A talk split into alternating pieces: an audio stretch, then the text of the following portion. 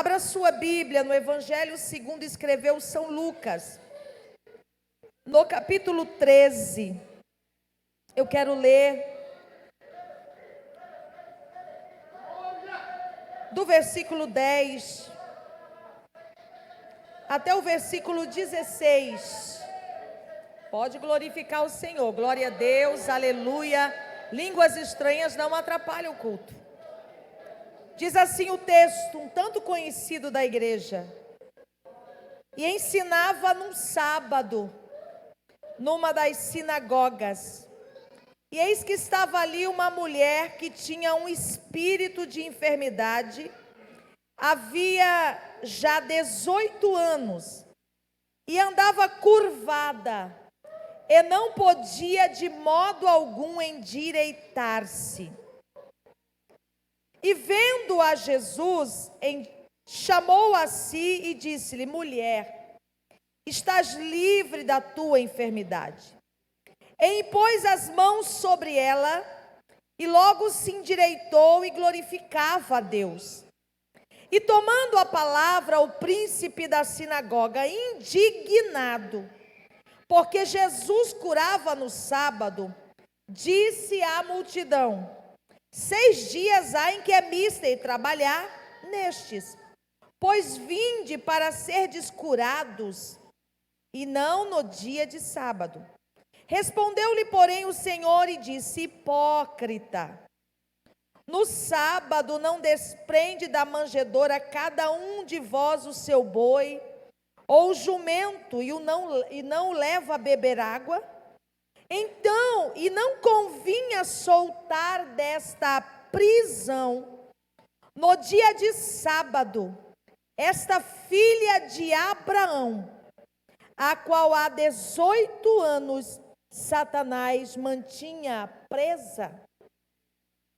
Parece não ser um texto muito próprio para uma festividade ou um dia de culto de domingo que nós assembleanos de raiz chamamos de culto público ou culto evangelístico.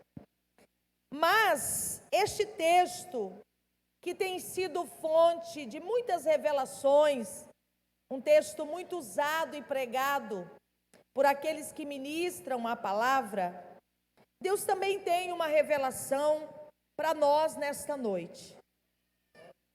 Este texto é a narrativa de uma filha de Abraão cativa. Este texto ele fala sobre algumas coisas interessantes que nós precisamos nos ater, até mesmo quando nós estamos num culto como este, numa congregação congregando.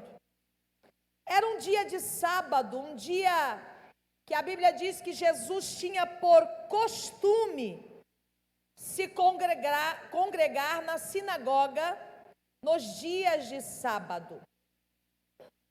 E parecia um dia impróprio para acontecer um tão grande milagre e, ao, ao mesmo tempo, assustador. E nós vemos aqui o questionamento daquele líder, daquele príncipe da sinagoga, que ele questiona o que Jesus acabara de fazer, dizendo que poderia ter feito aquele milagre em outros dias, havia seis dias na semana, e não no sábado. Mas se nós conhecemos Jesus, ele faz no tempo dele, na hora dele. E aonde tem um necessitado, Jesus chega para socorrer. Eu posso estar alheia à dor de alguém. Eu posso passar de largo para a dor de alguém. Mas Jesus jamais fará isso. Aleluia. Jesus jamais desprezará do favor, da misericórdia e do socorro dele. Isto traz um conforto para o meu coração, porque isso me leva a crer que em todos os momentos que eu necessitar, Jesus sempre estará pronto para me socorrer. Não obstante as minhas fraquezas e falhas, Jesus está pronto para me ajudar.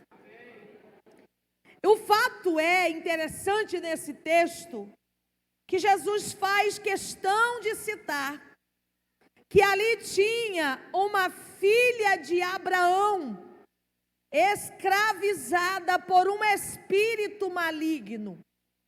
Neste culto, não era uma simples visitante que estava ali. Não era uma grega, uma, uma gentia, não era um gadareno que estava ali. Era uma filha de Abraão. Era alguém que estava debaixo de uma linhagem de promessa. Era alguém que estava acostumada a congregar naquela sinagoga.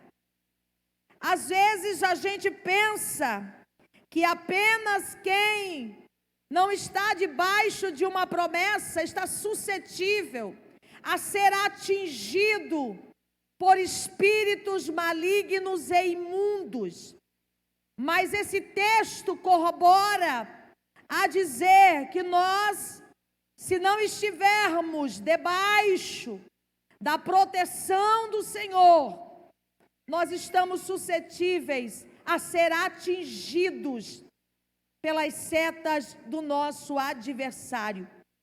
E aquela mulher cativa, ou seja, era alguém que participava daquela congregação, era membro daquela igreja. Ela estava ali naquela sinagoga todos os sábados. Ela não era uma visitante naquele dia. Ela era alguém que se esforçava para estar na sinagoga todos os sábados. E ela estava debaixo de um aprisionamento há pelo menos 18 anos, sem ser notada. Oh, aleluia. Não obstante ela estar curvada fisicamente, as pessoas haviam acostumado com a sua postura física estavam acostumados em vê-la chegar e sair do mesmo jeito. Infelizmente, irmãos, quantos de nós não estamos assim, acostumados em chegar aqui, não sentir nada e voltar para casa do mesmo jeito? Mas eu quero dizer para você: aproveite, aproveite porque Jesus está aqui. E Ele vai mover-se em seu favor à medida que você, pela fé, conseguir tocar na orla dos seus vestidos. Aproveite, porque Jesus está nos vendo. Ele sabe o seu nome, Ele sabe o seu endereço, Ele sabe a sua dor, Ele não está preocupado com a liturgia, Ele não está preocupado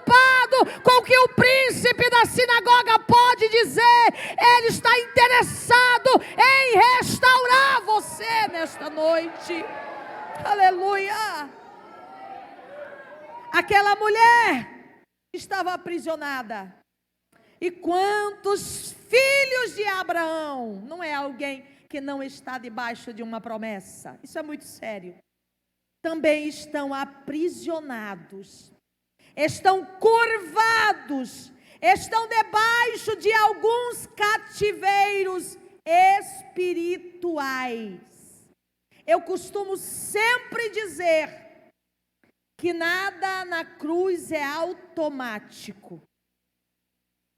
Nós temos um ledo engano em achar que aceitou Jesus, acaba tudo. Não. Você recebe a salvação, sim. Mas existe um processo, uma caminhada para recuperação do nosso conhecimento novamente de Deus, porque nós perdemos isso lá no Éden. E quantas pessoas acham que é automático, não precisa das suas curas emocionais. A cruz não é automática. Jesus morreu para todos, sim ou não? Mas todos vão ser salvos? Só quem for à cruz vai ser salvo. Então não é automático. E quando a gente olha esse texto, vendo que um filho de Abraão, não era um gadareno que Jesus também libertou, não, era uma filha de Abraão. E a gente vê ela debaixo de um aprisionamento, porque Jesus vai dizer que aquela mulher, há 18 anos, Satanás mantinha presa. Eu acho isso aqui muito sério, irmãos. Imagina alguém que ia à igreja todos os sábados e 18 anos sem ser notada. Ela estava aprisionada. Ela ia à igreja, ela cantava, ela ouvia a citação dos livros dos profetas, das leis, ela participava daquela liturgia ali no seu lugar, mas ela estava aprisionada pelo diabo. E eu quero falar nesta noite sobre saindo do cativeiro. Quando eu estava orando nesta tarde, e sempre que eu chego em algum lugar, eu digo, Senhor, qual é o propósito da minha vinda aqui? A gente não anda sem propósito, irmãos. Crente não vai a lugar nenhum por ir. Deus sempre tem um propósito na sua ida. Deus tem um propósito da sua vida lá na sua casa, lá no seu trabalho, lá na rua, lá na praça, lá no shopping, aonde você for. Deus tem um propósito. E o Senhor disse para mim nesta tarde: o propósito é este: libertar uma filha de Abraão. Aleluia. Chegou o seu dia. Levante a sua mão, eu estou sentindo a presença do Senhor aqui. Chegou a sua hora. Agora nós temos algumas características de um aprisionamento espiritual. Como acontece um aprisionamento espiritual? Através, primeiro, de uma legalidade.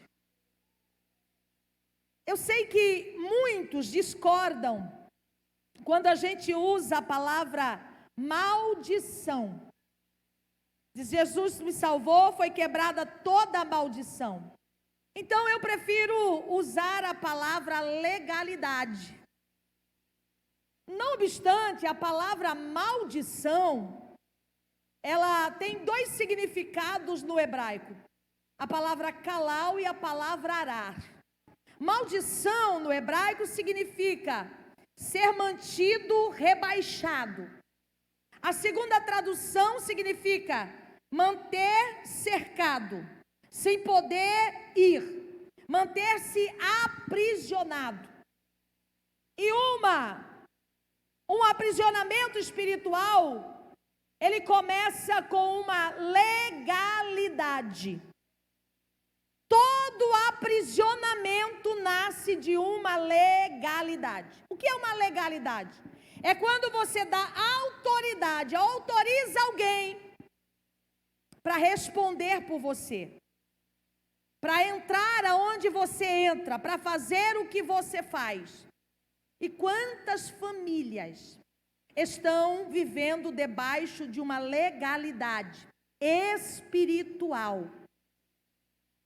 É uma repetição de sintomas na família e vem vindo. Quando a gente olha para Abraão, o patriarca, a gente vê que os mesmos sintomas repetiram-se na vida de Isaac e na vida de Jacó. Abraão mentiu que Sara era sua esposa. Na casa de Abraão houve rejeição. Um filho era mais privilegiado que o outro filho. Houve intriga entre os irmãos. Houve contenda entre as mulheres. Quando você vai para a família de Isaac, Isaac mentiu que Sara era sua esposa. Os dois filhos de Isaac eram. não gostavam um do outro, eles tinham problemas. Porque uma era preferido da mãe, outra era preferido do pai. Quando você vai para a família de Jacó, se repete os sintomas. Isso se chama legalidade. Toda legalidade, ela precisa ser descoberta para que uma atitude seja tomada, para que estes sintomas não se repetem. Aí quando a gente vê chegando em José, a partir de José, você não vê se repetir os mesmos sintomas da sua ascendência. José quebra o ciclo de maldição, de legalidade da sua ascendência. Como José quebra esta legalidade? Perdoando os seus irmãos. Existe uma forma de fechar uma legalidade através do perdão. E nós damos legalidades com uma palavra, com uma atitude. Ou às vezes nós herdamos.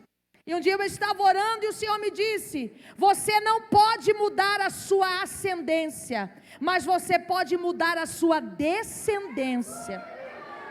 Eu não posso mudar o que para trás ficou, mas eu posso daqui para frente liberar minha geração para ser livre, para sair de debaixo de um jugo, de uma opressão. Por que então que o, que o diabo mantém esta pessoa aprisionada? Primeiro, porque Deus não divide a sua glória com ninguém. Deus não pode agir aonde há legalidade para o diabo agir. Deus não faz nada, é por isso que tem muita gente orando, mas existe uma legalidade. E eu costumo dizer que esta legalidade é assim: nós abrimos uma porta e não voltamos para fechar. Nós paramos de jogar o lixo mas não voltamos para tirar o lixo que jogamos. Isso a gente faz na vida dos nossos parentes, amigos, esposo, de todos. A gente joga o lixo e nunca volta para tirar o lixo. Essa, essas duas palavras, quando a gente fala joga o lixo e tira o lixo, o mais, mais claro entendimento dela é esse: arrependimento e confissão. Eu comparo quando você para de jogar o lixo com uma pessoa arrependida. Arrependi, não jogo mais. Mas normalmente a gente não confessa. A gente simplesmente deixa o lixo lá. E a confissão é você ir lá e tirar o lixo, tirar a legalidade, fechar a porta que você deixou aberta. Você está entendendo, irmão? Isso é muito sério na nossa vida. E quando a gente consegue detectar, por exemplo, tem famílias que o bisavô morreu alcoólatra, o vô morreu alcoólatra, o pai morreu alcoólatra, o neto morreu alcoólatra. Isso é uma legalidade.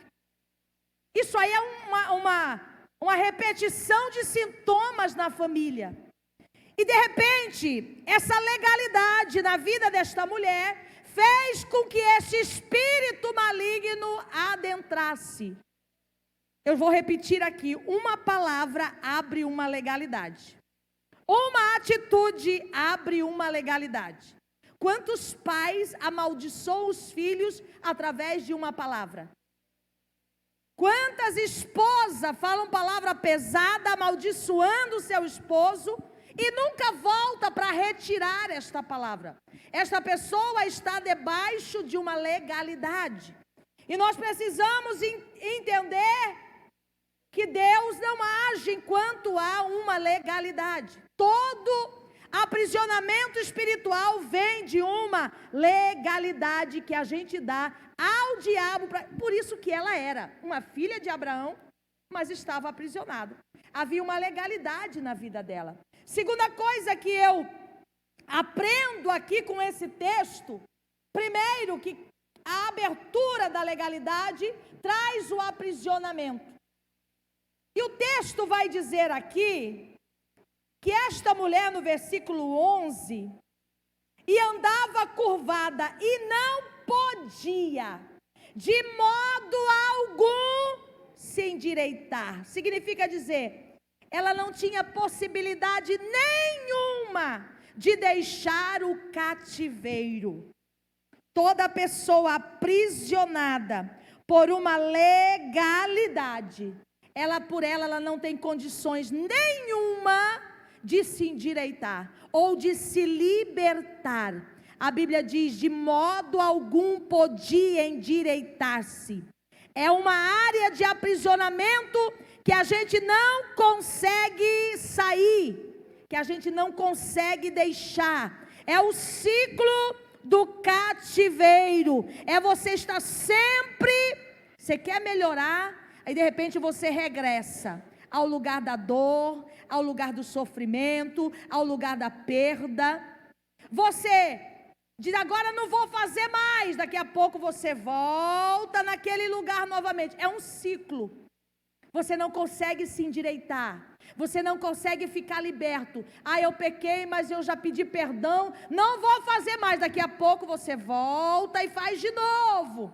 Isso é um aprisionamento espiritual. Cai uma vez, pede perdão, cai de novo, pede perdão. E continua este ciclo. E o que acontecia com essa mulher? Ela estava nesse ciclo do cativeiro, ela não conseguia endireitar-se. Terceiro, todo cativeiro é um lugar de trevas. Toda pessoa que está em um cativeiro, ela está em um lugar escuro, o que não permite ela enxergar o que está à sua volta, o que está acontecendo à sua volta é vedado a ela o direito de ver. É exatamente isso que o diabo faz. A pessoa está na igreja, vem aos cultos, mas ele não consegue enxergar o que passa dentro do culto. Ele não consegue enxergar a glória, ele não consegue enxergar a adoração que sai deste lugar. Ele não consegue sentir a presença do Senhor neste lugar. Aleluia. É aqueles quartos escuros que a gente mantém a portas fechadas. Quantas pessoas estão aprisionadas? Tem um quartinho escuro que ele mantém a porta fechada. Isso aqui eu não posso falar. Isso aqui eu não posso revelar. A pessoa está aprisionada. Dentro dela está semelhante uma pessoa. As nossas casas, você recebe uma visita inesperada e a casa está bagunçada, você sai fechando porta de armário, porta de, de banheiro, porta de quarto, só deixa a pessoa na sala. Não é assim? Exatamente isso que acontece dentro de nós. A gente sempre tem aquele quartinho escuro fechado aquela bagunça, aquilo que não foi resolvido, aquilo que faz sempre você retornar por esses corredores escuros e lá novamente sentir aquela dor daquele passado que você não consegue se libertar. Todo lugar, todo cativeiro é um lugar escuro Quantas pessoas aceitaram Jesus, mas só recebem Jesus na sala? Ah, Jesus, aqui o Senhor não pode mexer. Isso aqui não tem jeito. Isso aqui foi muito doloroso. Eu não posso perdoar. Eu não posso, porque senão eu estou aceitando o que alguém fez comigo. Muitas pessoas que a gente conversa e elas dizem: Ah, Há 15, 30 anos que eu vivo isso. Eu guardo uma lembrança de ter sido rejeitada. Eu guardo uma lembrança de ter sido abusada. Eu guardo uma lembrança de um aborto. Eu guardo uma lembrança de uma traição. E eu vivo isso. Vou levando a vida há 15 a 30 anos como aquela mulher. Aleluia. Vivendo com esses quartos escuros. Andai, suki anda, era sui, mandai.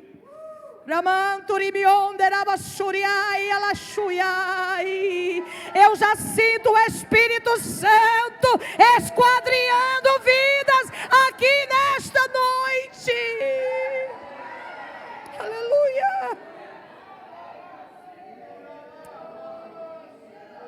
Eu nunca consegui confessar. A confissão é libertadora. Quando você coloca para fora, ela é libertadora.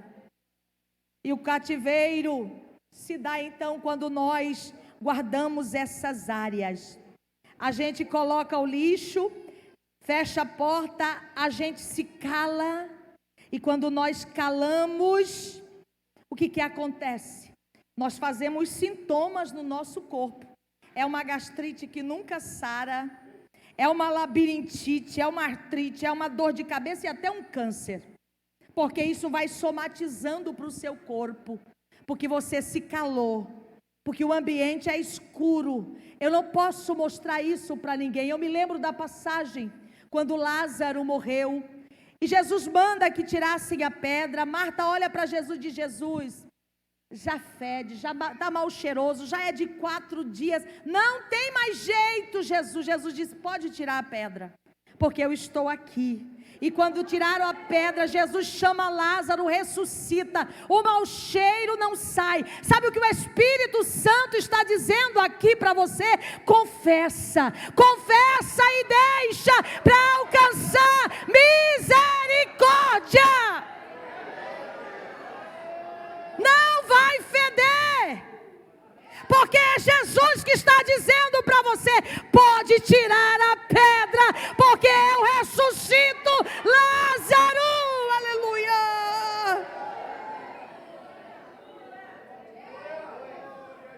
Em todo cativeiro, nós temos um monitoramento, ou seja, os demônios, os guardiões, eles estão ali agindo para que o indivíduo continue preso. São opressores que estão cercando essa pessoa. Às vezes a pessoa vive assim, ó, contornando a situação e leva a vida inteira sem falar, sem tirar o lixo. Sabe por quê? Porque esses guardiões, eles ficam assim, não fala não. Você não pode falar, não abra sua boca, não se exponha. O que, que vão pensar de você? O que, que vão achar de você tantos anos na igreja? O que, que vão pensar de você? Um dia, em uma vigília de mulheres, ali no grande templo, o Senhor me deu uma palavra sobre o perdão. E eu fui ministrar aquela palavra. E veio uma irmã na frente, uma senhora de mais ou menos 70, 75 anos. E ela, eu disse, irmã, nós vamos ministrar o perdão com a senhora. E ela não conseguia falar, e ela não conseguia falar, ela se travou, ela não conseguia falar. Eu fiquei com muita pena daquela pessoa, uma senhora já sofrida, e viver aquele dilema ainda, depois de crente muitos anos. E de repente, irmãs, aquela mulher foi possessa, possuída pelo, pelo diabo, se manifestou nela.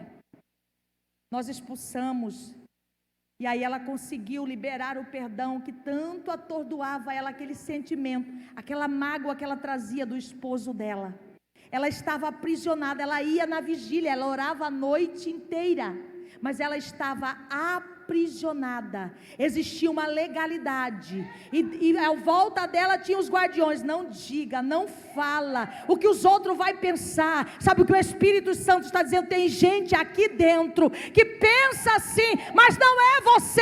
É o diabo que está dizendo para você, para você não ser liberto. Mas esta é uma noite que Jesus está aqui para lhe trazer liberdade. Aleluia! Não abra essas áreas escuras da nossa vida. Elas estão sobre, sob ou debaixo da jurisdição daquele que a Bíblia chama de príncipe das trevas, de Satanás.